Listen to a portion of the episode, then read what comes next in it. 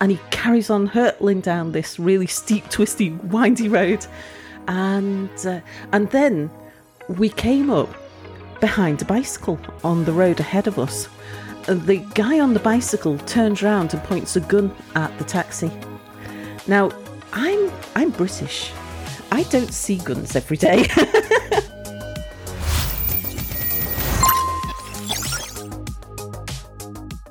Guys, welcome to Streamforge Radio.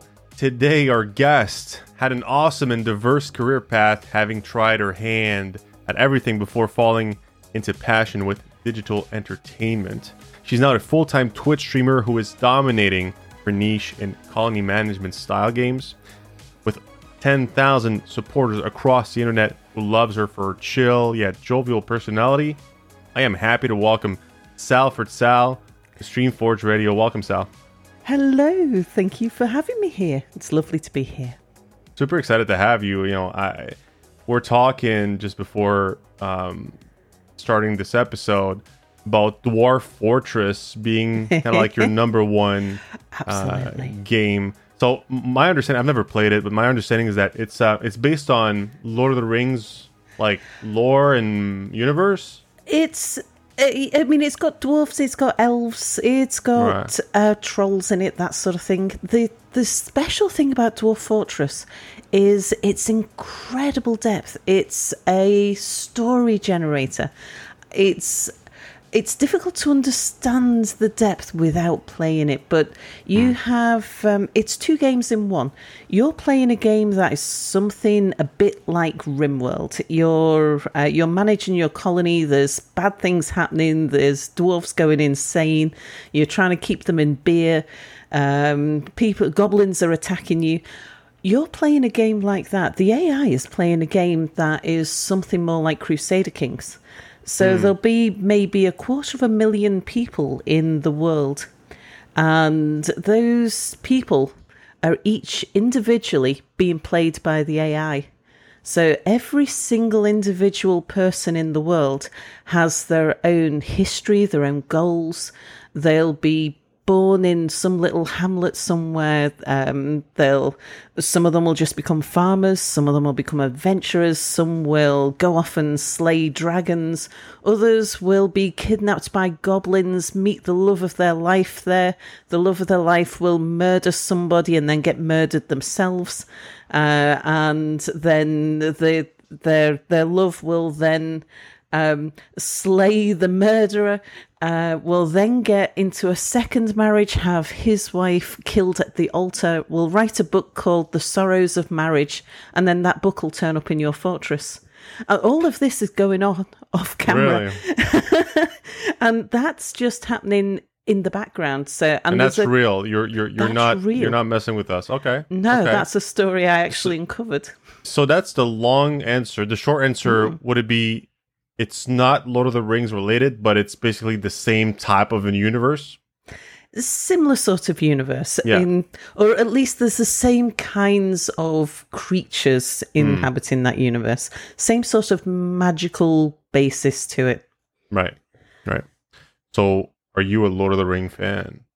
uh, i i certainly enjoy lord of the rings Hmm. i wouldn't say that i'm i'm so much of a fan that i would get any references to lord of the rings Mm. Oh, the lore is quite deep, But you know, like to understand uh, the whole universe.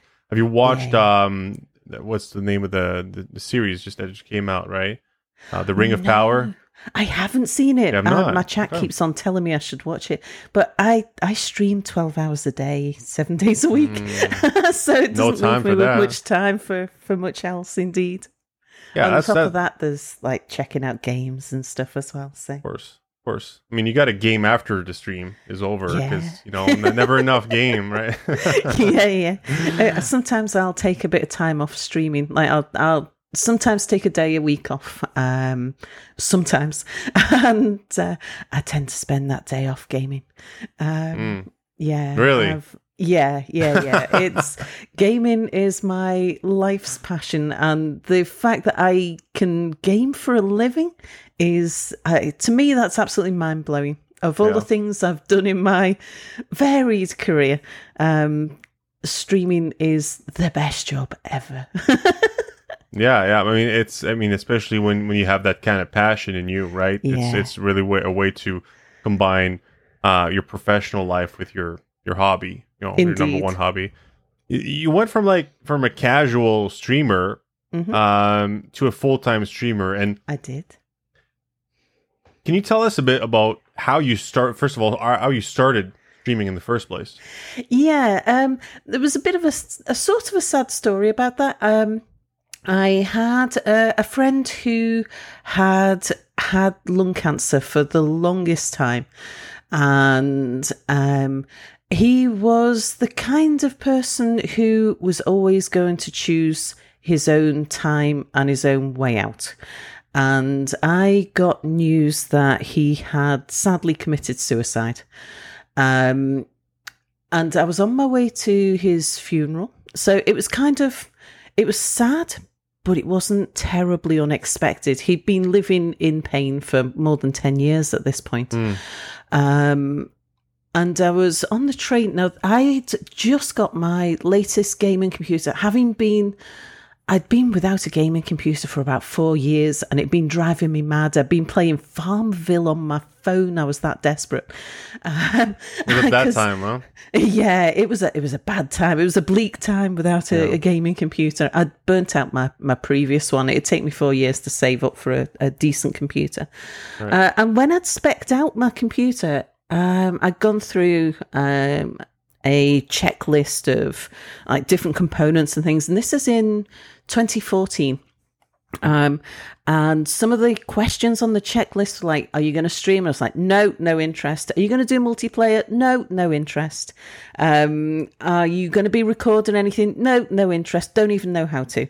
Uh, I want to sit in my uh, in my my spare bedroom with the curtains closed, and I want to sit and play Space Engineers. Oh, okay. that, so that was it, the thing. It was like a checklist, like a pre-made Yeah. checklist online that you found to help you yeah. build your computer. Gotcha. Exactly. Yeah, yeah, yeah. So I was doing a custom built computer, and uh, so that was my mindset. I, for me, it was all about escapism. It was shutting the world out. I had to spend time every day talking to people in an office.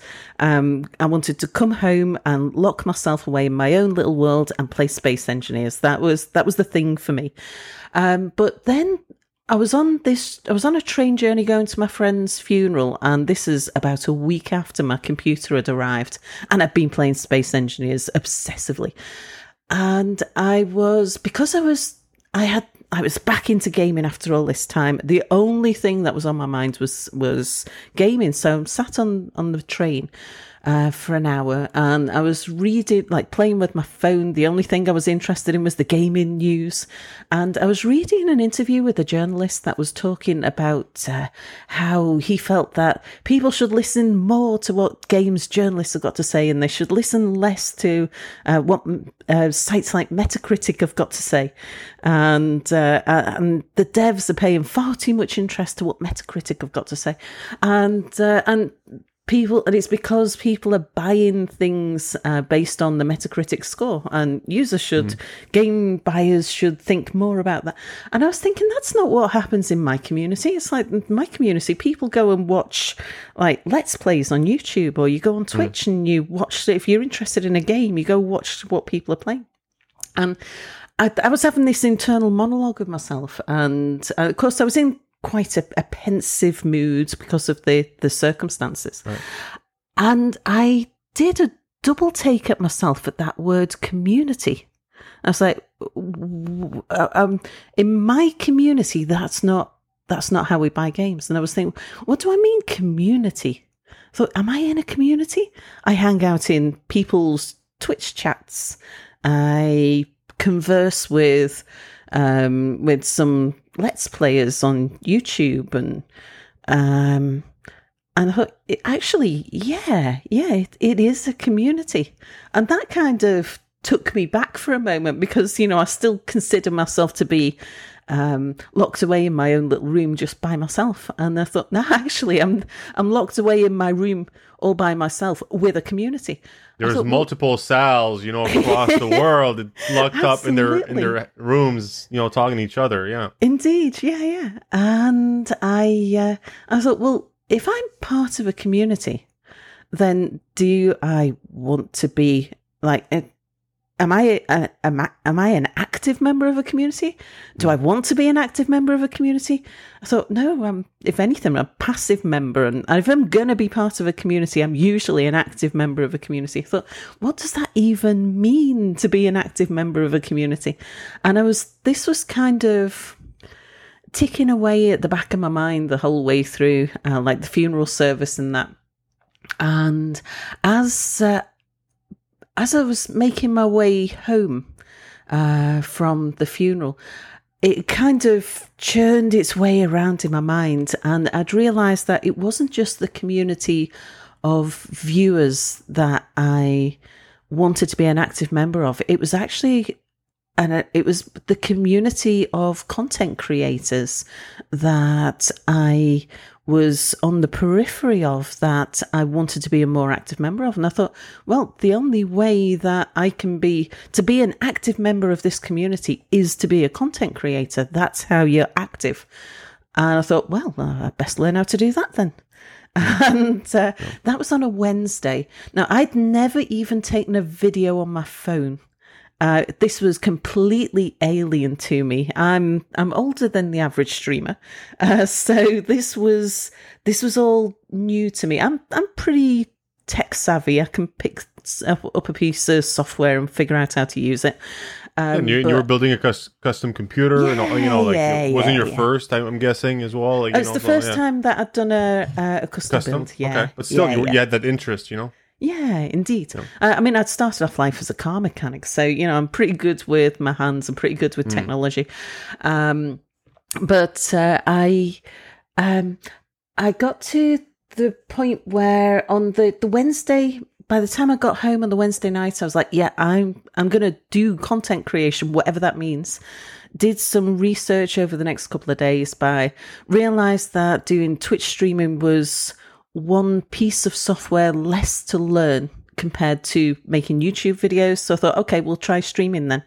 Um, did all the setup on the, the Saturday because I had work Thursday, Friday. Did the setup on the Saturday, did my first stream on the Sunday. And then at the end of my first Twitch stream, I streamed for about four hours or so. Um, I knew I wasn't going to get any audience. I was fine with that. I just wanted to be a content creator so that I could be an active member of this community that I was part of. And uh, and then at the end of it, Twitch said, "Do you want to put a video? Do you want to put this um, your stream, your VOD on YouTube?" And so I pressed the button that was like, "Yeah, yeah, I suppose so." Uh, and then ended up putting stuff on YouTube as well um, and did both streaming and YouTubing for quite some time. So that must yeah. have been a long time ago because now Twitch doesn't ask you if you want to put it on YouTube. Yeah, indeed. that was before keep Google it. In, Amazon keep it here. A, yeah, before Google and Amazon had a, a fallout. Yeah, that must have been like even like Justin TV time. Yeah, back in the days, I, I right? Think, yeah. I think Amazon had just bought Twitch, but um, it was it was Justin TV when I first started watching Twitch. Mm. Yeah, yeah. Uh, so yeah, then I was just um, I would stream uh, every Sunday. I would make um, more. Uh, I'd stream for a few hours doing Space Engineers, and then I started doing Prison Architect, and uh, then mm. I started playing Banished, and uh, and then and I was always, I got into the mindset of I'm doing this to make videos for YouTube. so it didn't matter that there was nobody watching. And then one day somebody turned up in chat and I was like, whoa, there's somebody talking to me in chat. Damn it, I'm making a YouTube video here. yeah. Um, and, but yeah, then I started talking to, like, got into talking to chat. And now, I mean, these days, I, I I love my chat. Chat are just great. I've got um, I've got a, a, a more mature audience. Um, chat keep on trying to prove me wrong on that point. But yes, the average age of my audience is uh, the 35 to 45 bracket. Okay. With um, But uh, not, it's- not so much mature, more older, if we want to be this yeah, more yeah. specific. Okay. yeah, more specific. I say, chat, chat, do try to pull me up when I, I refer to them as more mature. When I was a, applying for partnership and I was pointing that out to Twitch when they were saying, uh, you have to describe your community, and I was uh, mature. yeah. I explained to chat what I'd said about them. Um, I explained like mature, a more mature than average audience, and chat have been like trying to prove me wrong about that ever since. It sucks though. Like you're like 35 and you're being called mature and old, and you're like, hey, hey, got my life 30 ahead of me. at 35, you would be the younger end of my audience. Yeah. So yeah, 35 to 45 is the um, the most populous um, age sector. Then it's the 45 to 55. Then it's the 25 to 35. So my audience skews towards the older end. Um, I also ha- and I I have no idea why I attract the people I do, but um, I uh, we've got a really lovely supportive community of people. There's a lot of people in my um, twitch community that have various mental health or social issues. Social anxiety is a big thing within my community.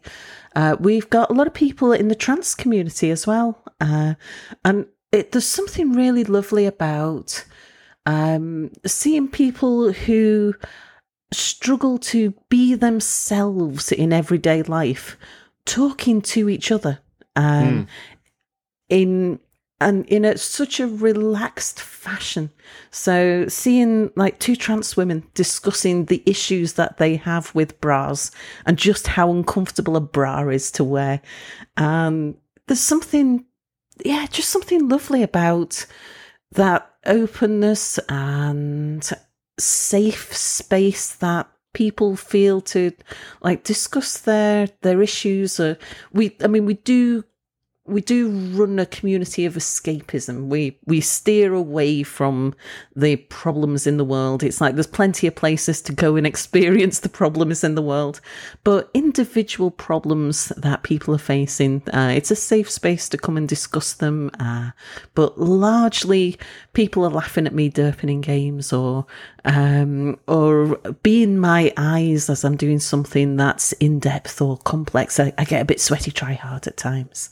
Yeah, I'm, I, I'm I'm not sure what the literal definition of community is, but in my mind, the way I see it is is a representation of what you're mentioning here. Is is a group of people that have, you know, s- similar interests, I guess, and, and that that that share, um, their interests within that that group, you know, and and for me, it, it does become a safe space because typically if you go to like if you go to a party right like an IRL party you Yeah, know, yeah. uh, you're you're you're talking to the person now I'm talking as myself which I I can be both an introvert and outrovert Yeah, you yeah. believe that I know Um, that. I understand that. So but I'll you know I I won't necessarily know what the person likes what I can talk about so it's a bit you know um it can create anxiety in people not not being Mm. sure what to what they can or should be talking about and uh inquiring about the other person's interests and all that when you're in a community you already have that that connection you know uh, you already know that you do have some things in common and you can op- you can start a conversation about these topics before talking about bras right i'm sure Yeah. these two individuals have t- talked about other things together, right? That got them to that point where they can, you know, talk about bras openly, Yeah, right? absolutely. Um, yeah, yeah. So that's that's the beauty of community. At least that's my definition of the way I see community is to be able to to. It's like a pre. There's a pre-made connection from the get go, and Yeah. and guess what? You're the core of that connection, right? Because people get attracted to you. And you mentioned earlier, you're like, I don't know why I attract people of certain age. I mean, uh-huh. typically i'm not sure how old you are and i won't even ask but what i know is in my notes here you started gaming with this zx spectrum That's okay. right. The ZX So, Spectrum, yeah so 1980s.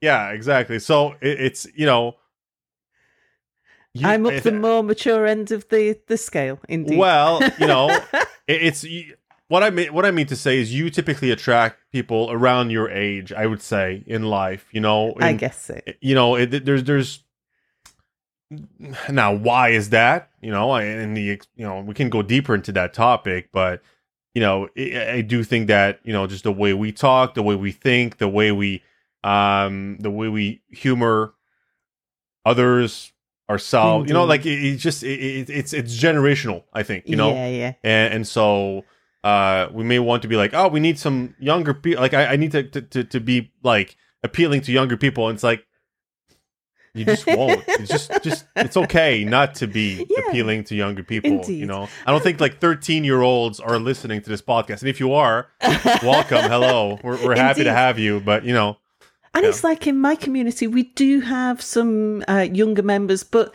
to be honest, when when Twitch chat are busy discussing their jobs, their careers, their children, their mortgages, um, that's probably not the kind of thing that a thirteen-year-old is going to stay interested in Yeah. too, for too long, unless they happen to be obsessively interested in a game that I'm playing. Um, people come for the game, stay for the chat.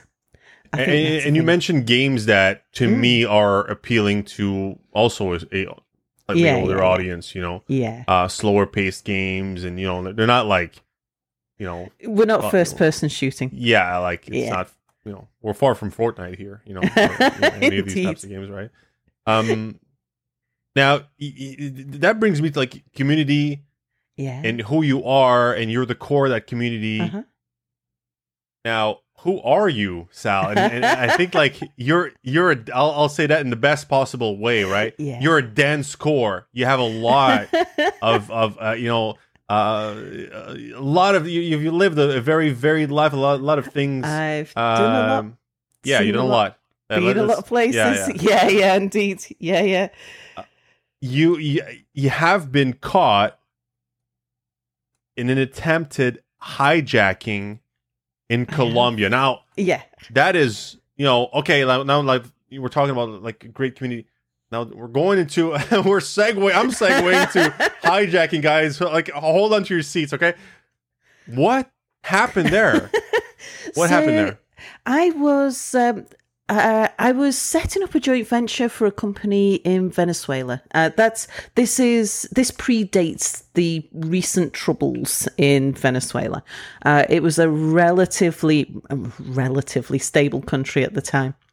Um, and I uh, I was based in Venezuela, but I was um, working the export market. My job time. No, I didn't speak Spanish. This is um, uh, I am absolutely abysmal at languages. As hard as I try, and I enjoy trying, but I'm abysmal. It's it's a weak point for me. I struggle to learn languages. Oh, you're very good um, at English. I'll tell you that. yeah, but um, everything else, I've oh, I'm, I'm dreadful at unless it's technical. I'm fine with uh, reading technical specs in a variety of languages, but other than that, um, so yeah, my job title was gerente técnico, which means technical manager or something along those lines. And I uh, I was setting up this joint venture uh, in Venezuela. My job was to go out and visit um, government bodies, or uh, it was working in the telecoms industry, but the telecoms infrastructure. And it was telecoms infrastructure that went across electricity power lines. So I would go visit either telecoms company, but on a national scale. So they'd have to be a, it was usually either government departments or the equivalent of the national grid or the equivalent of the national telecoms company. And I would go and advise them on how to build a business case with for either the International Monetary Fund or uh, the World Bank, depending on the circumstances, um, to put together a multi billion dollar package of infrastructure um, renewal program to uh, and how they would then pay this back and how they could support it, and then the technology involved in doing that. And the, the technology was my speciality.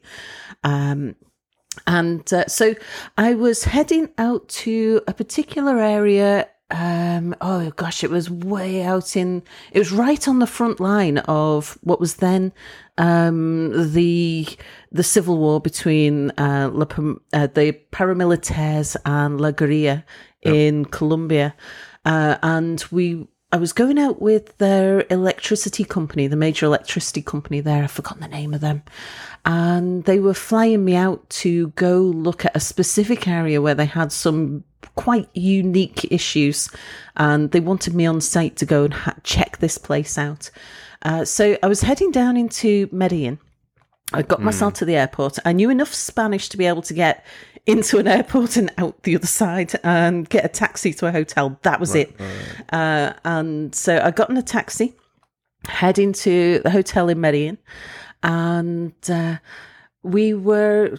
This taxi driver drove like an absolute lunatic, and the roads, uh, the the airport's on quite quite a high plateau, and Medellin is down in a valley, and this road's Yep. all twisty and windy, and the taxi driver's driving like I don't know, like he's got the hounds of hell on his tail, and there's and he's got a a, a trunk full of dog food or something. It was it was going like crazy, and then suddenly all these people ran out in front of the taxi, waving their arms in the road, and they were they were shouting a word that sounded like bicycle. I think bicycletta or something like that. Bicycletta, and they were pointing and pointing ahead, and the taxi driver waved something with his hand, uh, uh, and he radioed someone. I heard the word bicycletta over the radio. Uh, I might be saying that word wrong, but it might have been bicycletta. And uh, and he carries on hurtling down this really steep, twisty, windy road, and uh, and then we came up behind a bicycle on the road ahead of us.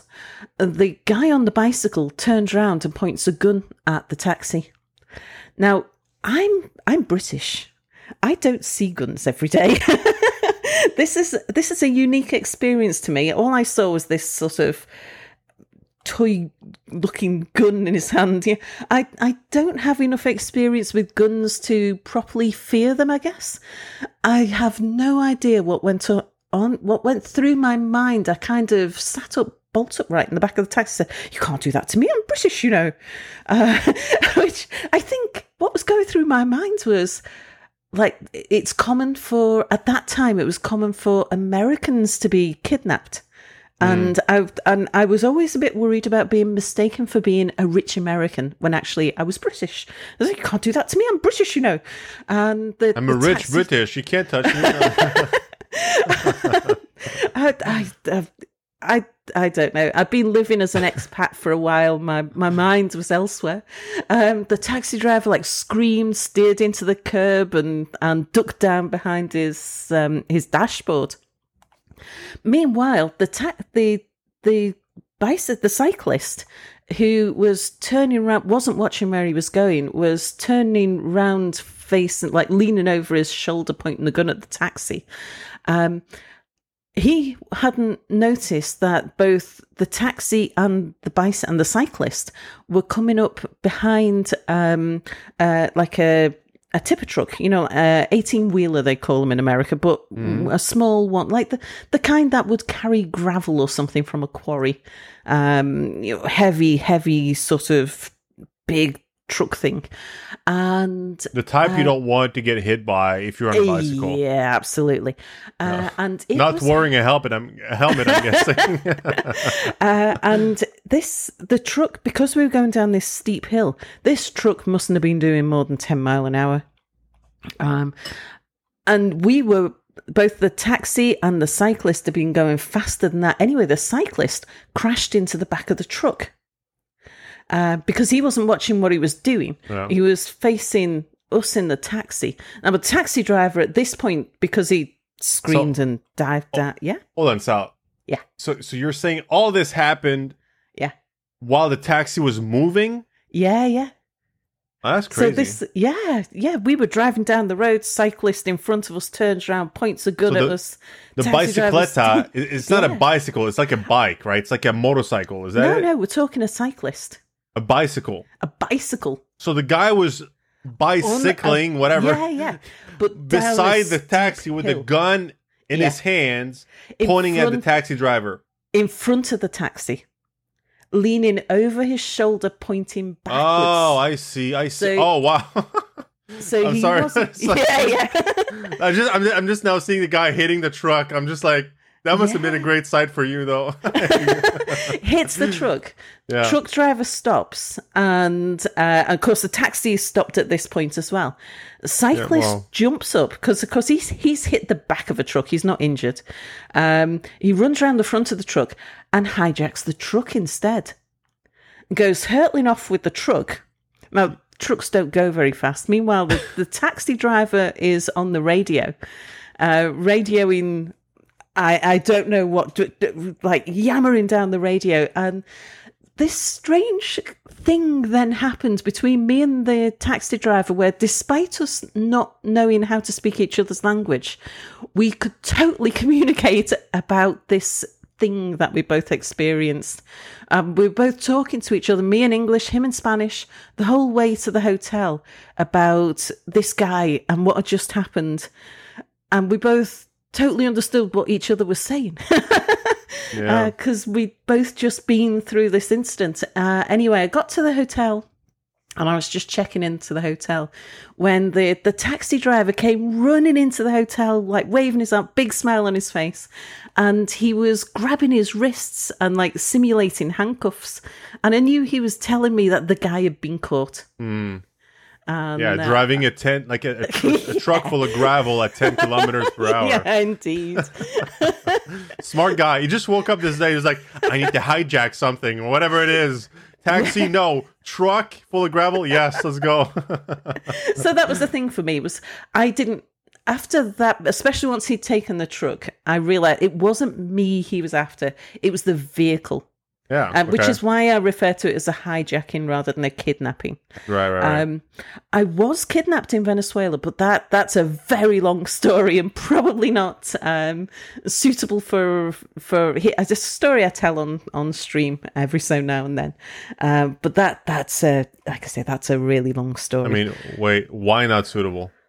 Oh, just because it's a long story.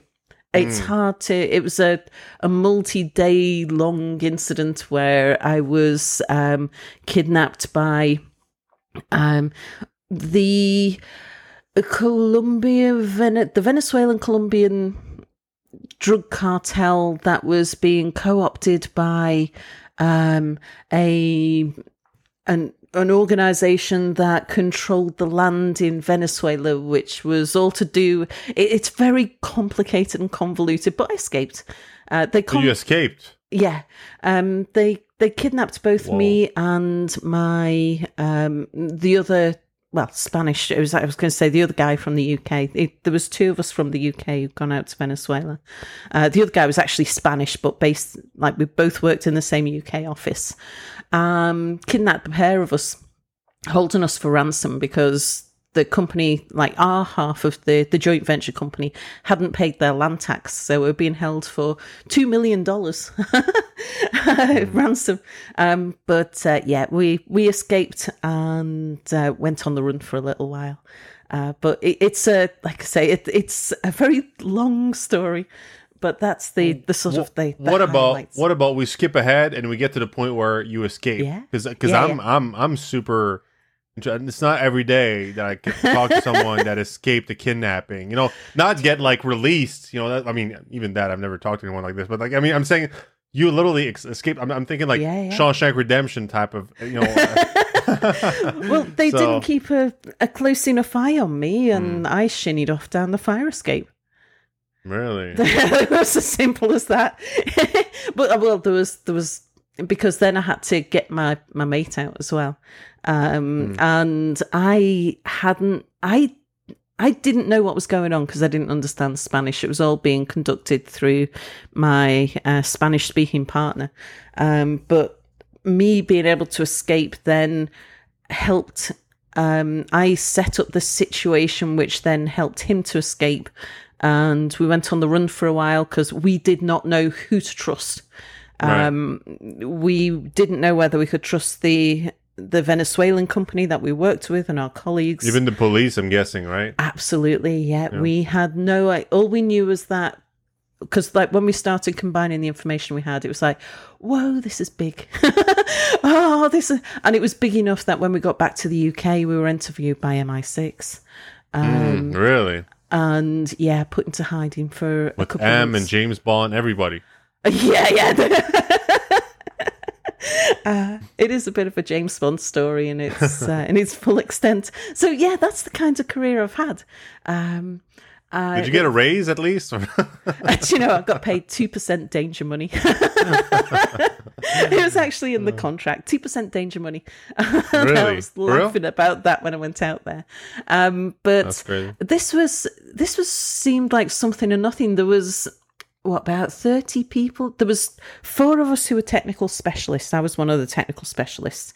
Then with the sales guys as well, the commercial specialists, there was probably about thirty of us who were doing international travel. I mean, before I went to Venezuela, I was taking about two long haul flights a week, and um, they. Uh, I'd say probably about once every two weeks, somebody somewhere was being hijacked, kidnapped. It was it was run of the mill stuff. It was just kind of what we expected.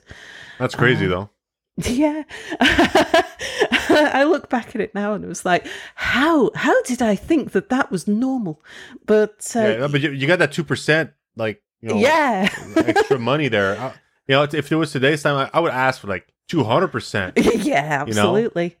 uh, but at the time, it was just seemed normal because that was what everybody else in the company was. And this was um, this was not a small country, company. It was a FTSE 250 company in in the UK. I'm not familiar with that. Forty two fifty. What is that? Um, the FTSE, FTSE 250. So Oh, it's like the 250. yeah, um, it's the equivalent of is it the Fortune 500 in Okay, okay, sure, America? sure, sure. Well, this is the 250. So one of the top 250 largest companies in the, in the UK. Okay, Yeah. Gotcha. Uh, Footsie so- though, it's very, it's very English. Financial Times um, Stock Exchange, I think it's called the Oh, okay. FTSE, Okay, okay. and yeah, it. pronounced footsie. Footsie. Yeah. nice. I love it. You learn new things every day. I love that. You know.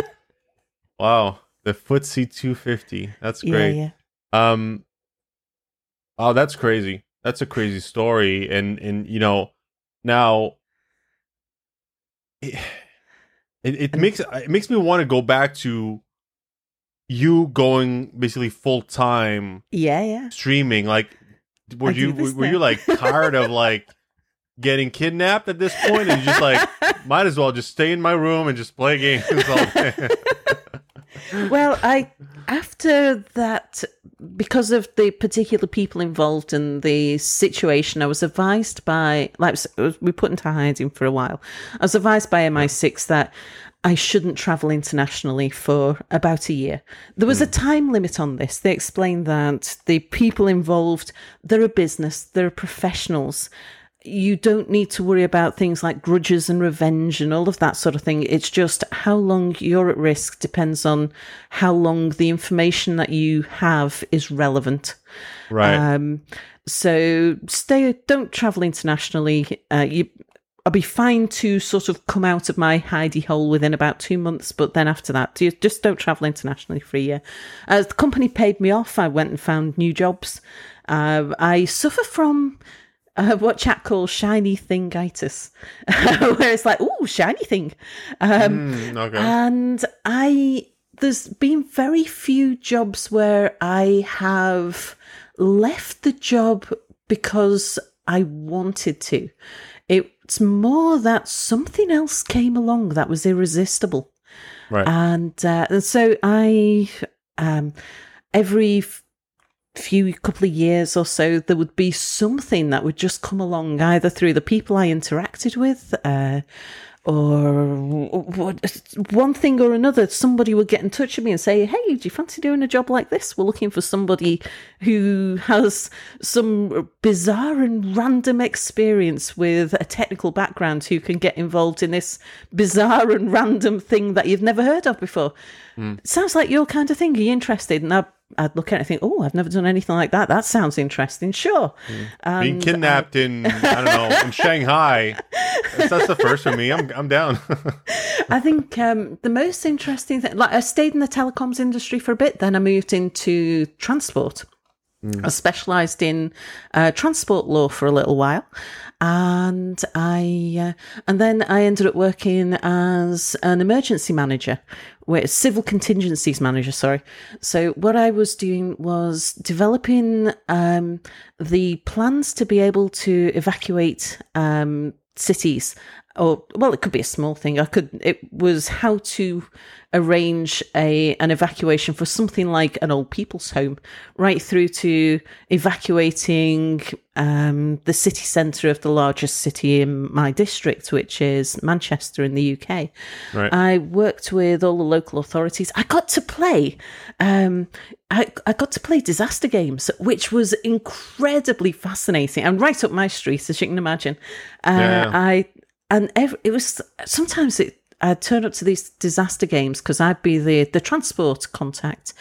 Uh, we'd people would turn up in their in appropriate costume is the only way to put it. So, like the paramedics would turn up in their paramedics outfits.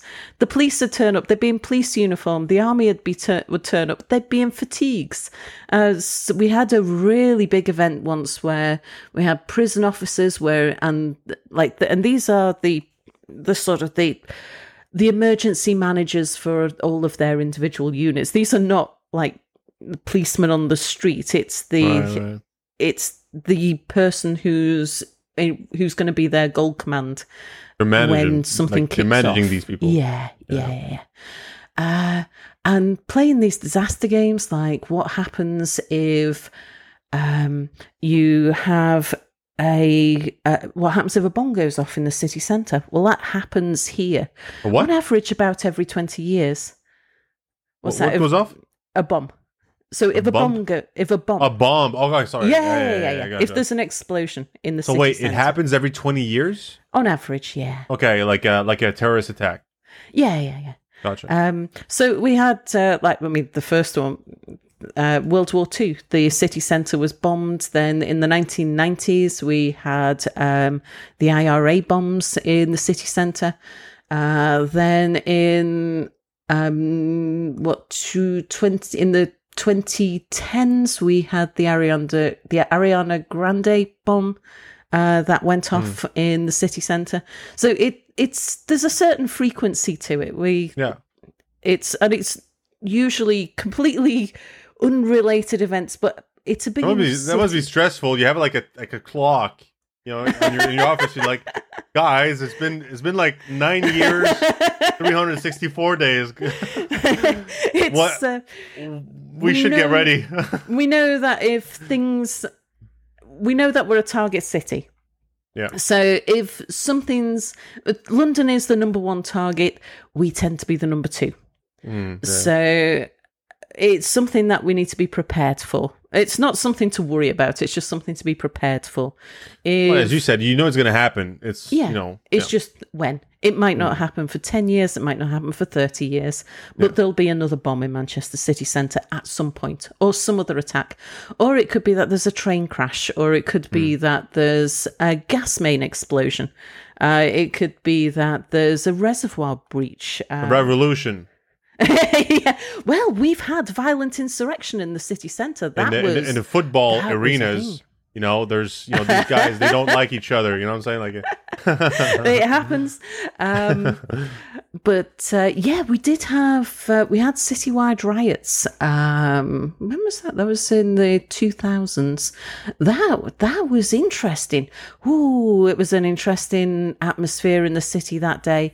You could feel it was about to kick off. You know that sort of that feeling like um I spent a lot of time in Louisiana you know when the when the tornadoes are about to start. You know when the hurricanes coming. You can feel the tension in the air. It, that tension was in the air. It's like uh-oh it's going to kick off tonight. You know it's about to happen. There was riots sweeping the country and uh, it's like the city's going to burn tonight. Um And uh, sure enough, we got the call about 2 p.m. that day, which uh, the the message went out to all the companies in the city centre saying, "Send your people home. The city centre's not going to be safe." Uh, and my job then was to was to arrange because that means you've got eighty thousand people all trying to leave the city centre at once. So I was um, my job then was to make sure that the whole of the transport infrastructure was changed because the the um at that time that midday time you don't expect you expect to have as many people coming in as leaving. It's a people are traveling around the city center they're not either it's not like a commuting time at 2 p.m in the afternoon. Yeah, yeah. so it was like right we need to get the relevant people in place. We need to change the buses. We need to change the trams. We need to change the trains. Everything's got to change to get people out. We've got to get people safely out the city centre. We've got to do it as fast as we can. Uh, so those plans, I, I already had those plans written so those plans have got to happen and they've got to happen now. Um, and yeah, and then of course we've got to keep the we've got to get the transport safe and out of there. So it's like get the people out, then get all of the buses and the bus drivers out, get the trams out because we've got all those assets. We don't want trams running through the city centre while the city centre's on fire. No. Uh, so yeah, that kind of thing. Um, Jolly. uh, fascinating stuff, but yeah, it is. Disaster games was was fascinating. Yeah, yeah, no, for sure. And I'm, I'm, I'm thinking like, I'm just wondering if you guys know like the probabilities of something happening like to, s- to someone in Manchester, for example. Do you guys go that deep, saying like there's zero point zero zero two three five percent chance that it, you know, I don't know that For an individual, X Y Z. We didn't look at it from an individual, but we did look at location risks. So, what is the chance of that thing happening? Everything was extremely low. So, the kinds of major incidents that I was involved in planning for, every the risk of any one of those things happening was extremely low. In fact, the thing that was highest risk for us was a pandemic.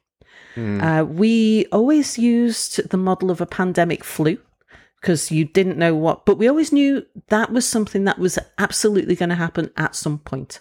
And then, of course, we get into 2020. We've got plans in place. Um, Yeah. We know how to deal with that, but then we have to work with.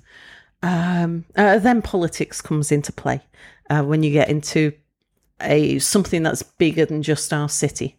Um, but yeah, our city was prepared. Just um, um, well, I mean, this is this is long after I'd left anyway. That role, I'd moved on to other things by then. I was busy um, getting involved in other aspects of transport infrastructure, which um, was mainly to do with governance and funding and uh, there'd been a major expansion to the tram system.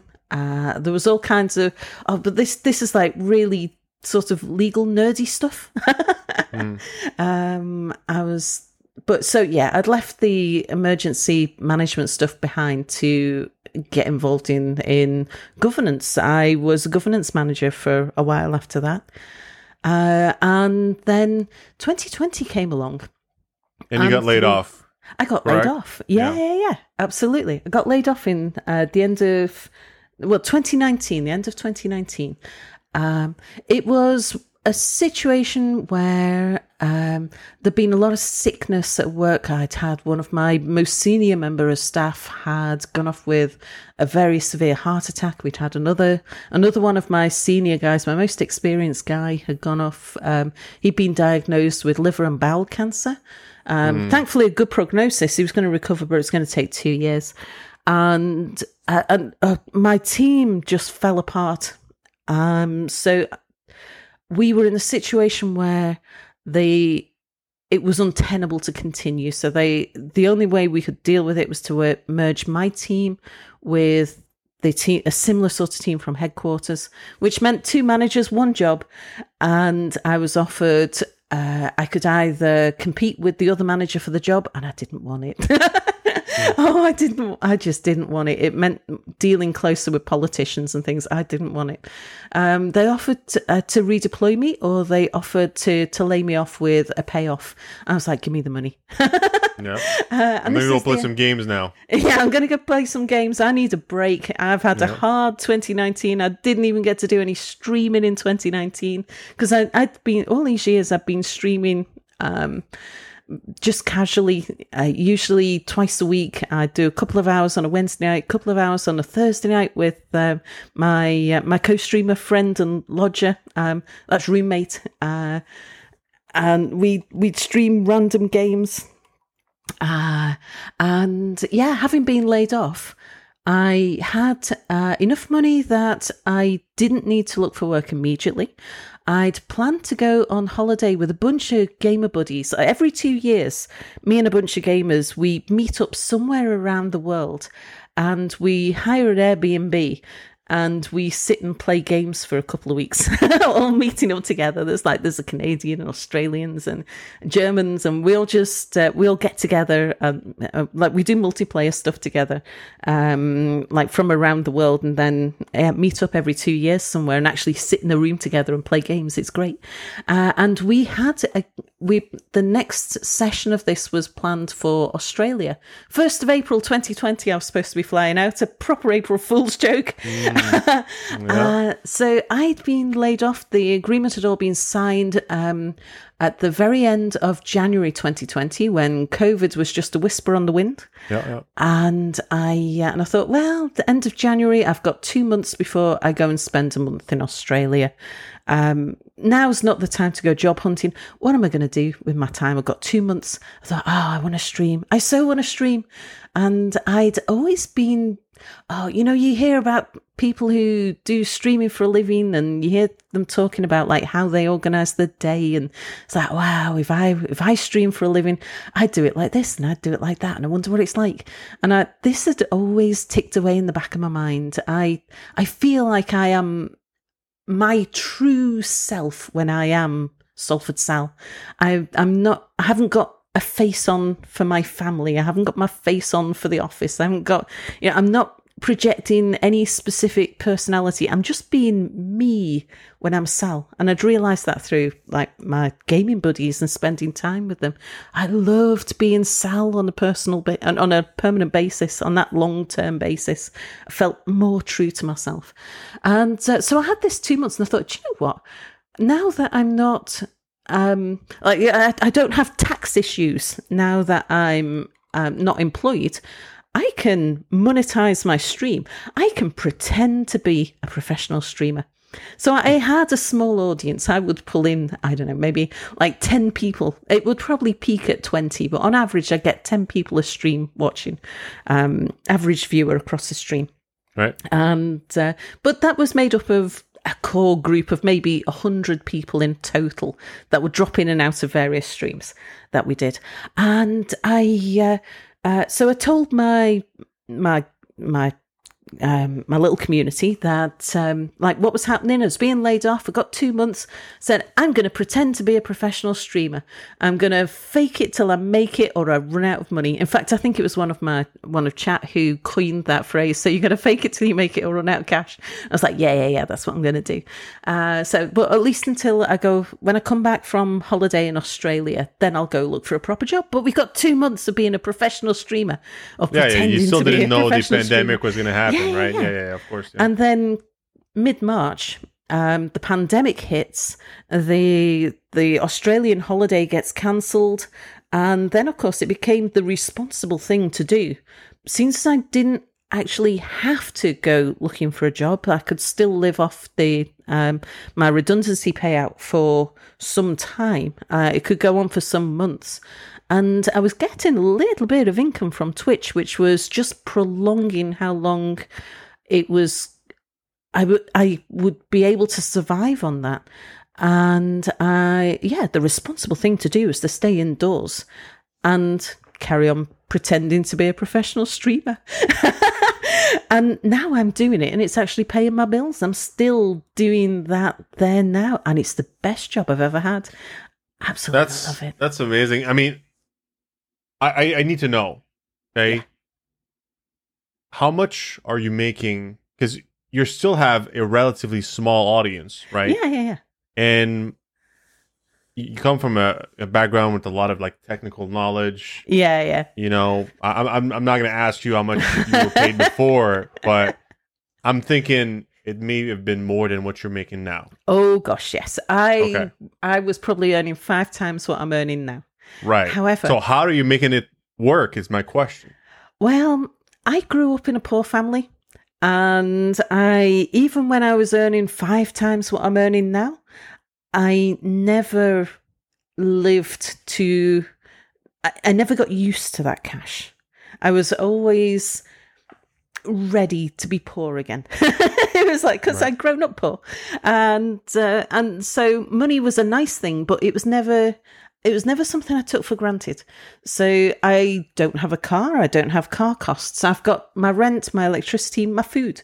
Um, I have a lodger who, like a, a roommate who helps pay the bills, and I can actually bring my costs down to quite a low level. Now that means that sure, I don't go taking lots of holidays. I uh, when I was getting paid a lot of cash, I would fly out to Stuttgart for the weekend. Um, and I I travel a lot, whereas now I stay home because I I've got enough to pay the bills. I don't have I don't get enough yet to uh, to go traveling. Like my my ambition is to earn enough that I can go to things like TwitchCon and stuff like that. Um, but. Happening the- right now as we are recording this yeah, episode. Yeah. Yeah, yeah, yeah. Uh, but yeah, the um, my audience is growing every like on average every month. My income is creeping up. It's um, uh, it, it's it's looking good now. I a friend who a family member who is involved who set up his own business many years ago when I told him I was setting up as a business, he was saying, Yeah, just bear in mind. So the first year you lose money, the second year you break even, it's it's gonna take you three years before you're gonna start being able to draw an income from that business. So if you're successful. And of course I like to say, I'm gonna stream for a living. Um, most people are like, Yeah, right. And the fact that I've got to the point where I'm actually breaking even. I am making enough money to pay for my costs. Um, is amazing to me. Yeah. It's like a dream come true. I mean, it's every No, teenage is. boy's dream come true for sure. Yeah, Uh, well, yeah, and I think I think like th- there's there's what like there's the perception of um people watching streams and watching YouTube videos and watching these these creators making money yeah, and thinking I can make money too. I can make videos too. Yeah, but you you've said it before and you've said it at the start of the this episode. It's everybody can make videos. You know, it's something Yeah, you can yeah, learn to do, right? yeah. but building a community takes time. it does. And that's what you need if you want to make a living. Every single creator out there, every single small, medium, big creator out there is supported by their community. Indeed. And it doesn't matter if you make the best videos in the world. If you don't Mhm. have a community to support you, you're not going to make any money, you know? And the fact that I've been streaming since 2014, so I already had um, that that grounded that that ground level of community to build on. Um, lots of things for me just fell lucky. The fact that I I streamed Dwarf Fortress and Dwarf Fortress had just had a major update. Um, there was more Dwarf Fortress viewers than there was people streaming it. It's such a niche game. Um, I turned up was like, "Hey, I can stream I can stream Dwarf Fortress twelve hours a day now. Uh, now that I'm not working anymore, let's do that then." And there was a ready-made audience ready, and it's an older audience for for that. It's an older an older demographic for that game. As it stands, it'll be different, I think, when it comes to Steam with fancy graphics and things. But uh, as it stands at the moment, bit of a niche game, bit of an older, more technical audience. They fit in with, well, I mean, they form my crowd now, and so my my audience grew quite rapidly from that average of ten. Then it was an average of forty, then sixty, then hundred, and and these days, depending on what game I'm streaming. Uh, yeah, I'm up to that. I would expect to pull in 100, anywhere between 100 and 150 to 200 um, average on a stream. So, and it's still going up. It's amazing. yeah, it's it's great. And I mean, you know, if you guys you've been listening, um, you you may not have noticed that you know Sal's actually not you're not showing your face. You you you've, you've Yeah. said before the start of this episode you've never even owned a webcam. no, I've never owned a webcam.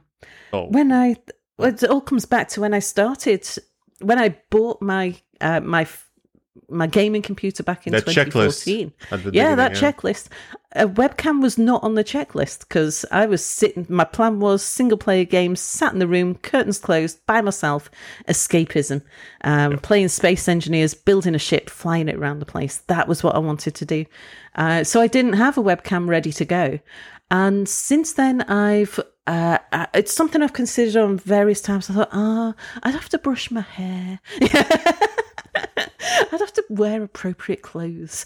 and, uh, I couldn't sit in my pajamas and, and play games. And it's like, nah, I me mean, off. you could, frankly, but Uh, Yeah. And also, I think because I tend to play more technical games as well, things like Oxygen Not Included, where Yeah. there's a lot of thermodynamics involved and stuff like. For me, it's about playing a game good. yeah, I get good at games, um, and I. Uh, look into underlying mechanics of games and stuff like that. Uh, for me, it's about the game. It's not about me.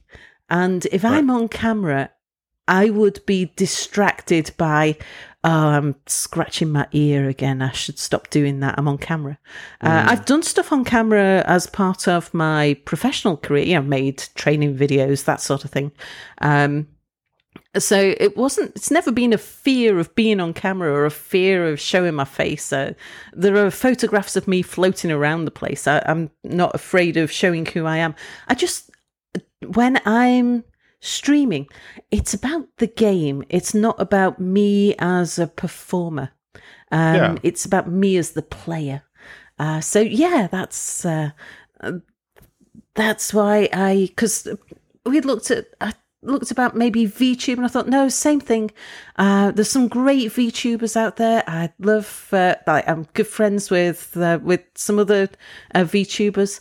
But they are performers. When they're playing games, they're also performing for the audience. yeah, it's And something you have to think I'm about as you're Yeah, doing yeah, the yeah. content. You know, what, while you don't you don't really have to think about that. You have to think about other things. The game Yeah, I mean, absolutely.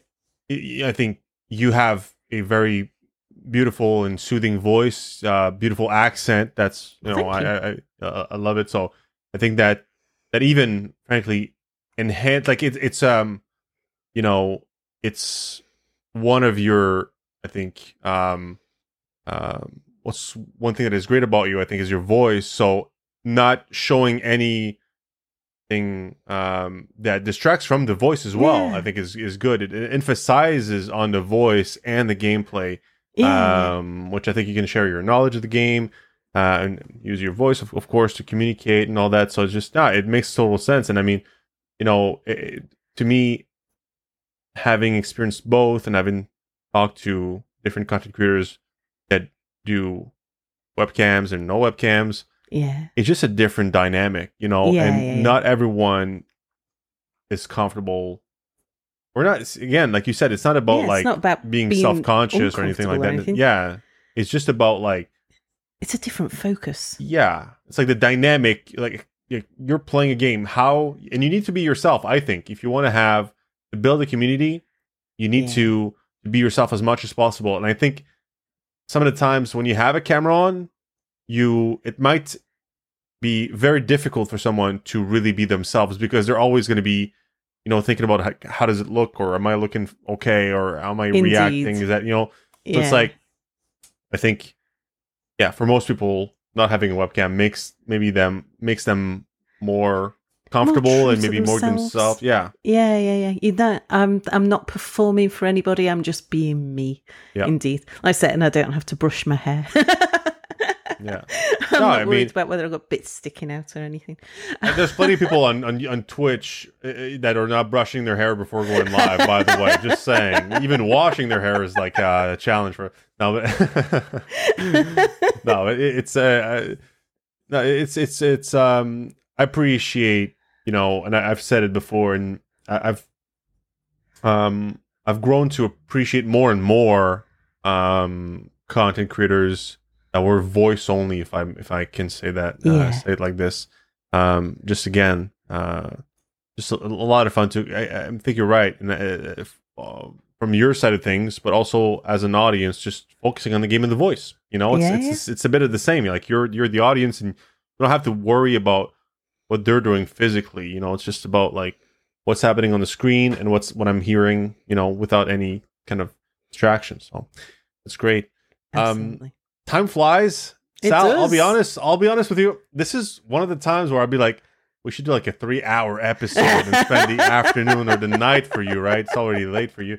Uh, just talking because I feel like we just talked we just about like scratched the surface. yeah, scratch the surface Indeed. here.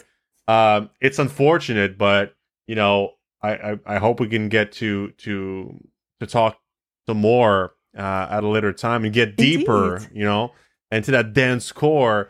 Um, before we do go, though, um, there's a rapid fire question, rapid fire Uh-huh. segment we like to uh, to play with our uh, with our guests. So um, this is 15 questions Okay. this or that. Uh, very silly. I'm reading it for the first time as well, so let's have Okay. some fun. You ready? Yeah. All right. Would you rather eat a snake or a tarantula? Snake. Always be one hour late or two hours early? Two hours early, probably going to be one hour late. Die from laughter or crying too hard? Die from laughter. Metric system um, or imperial system? Metric. I'm an engineer. Horror movies or love stories? uh, uh, uh, neither. Uh, we'll go love stories rather than horror movies. Mango smoothie or banana shake? I'm not keen on banana flavored stuff, so it'd have to be mango smoothie. You preferred the previous question or the next question? Previous, because I know the answer to it already. Lo-fi music or jazz? Oh gosh, I like both. Um, um, um, um, um, um random without knowing what it's going to be. I would opt jazz is safer. I go jazz. Instagram Reels or TikToks? Hmm, I don't do either. YouTube Shorts. No, there you go. Apple or Samsung? um, I do agnostic. Um, yeah, really agnostic on that one. Doesn't matter. Whatever. Okay. Yeah. Maybe the next one. Apple or oranges? Oh, oranges. Have one foot or three feet? Foot three feet. Ooh, three feet. I could find something interesting to do with that. Live in a cellar or an attic?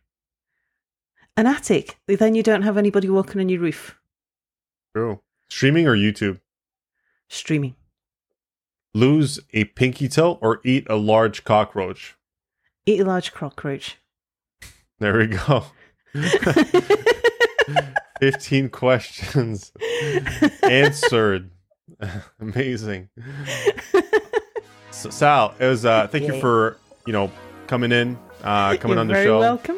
It was, uh, it was a real pleasure to get to, again, to know, scratch the surface, but really talk about and open up about these these incredible stories, um, the incredible life that you've lived so far, and and uh, yeah, I'm uh, I'm fascinated. I was just like thinking about like like movie scenes as you were explaining that, like you know, telling us about these stories.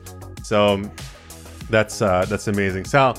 Thank you, and guys listening, please go check out Salford Sal at twitch.tv slash Salford Sal. That's S A L F O R D S A L. Um, Can they find you elsewhere? I, I am on YouTube. I'm dormant on YouTube. I do have Dwarf Fortress videos there. Again, Salford Sal. Uh, I do have a Twitter, Salford Sal, but again, dormant there. And my focus is on Twitch. That's where I am. It's where I live. Amazing. Well, guys, check us out on Twitch, and we'll be back next week with another amazing episode of kidnapping. No, maybe not. Maybe not next week. But other other content next week, every Tuesday, guys. Thanks for listening. See you soon. Bye.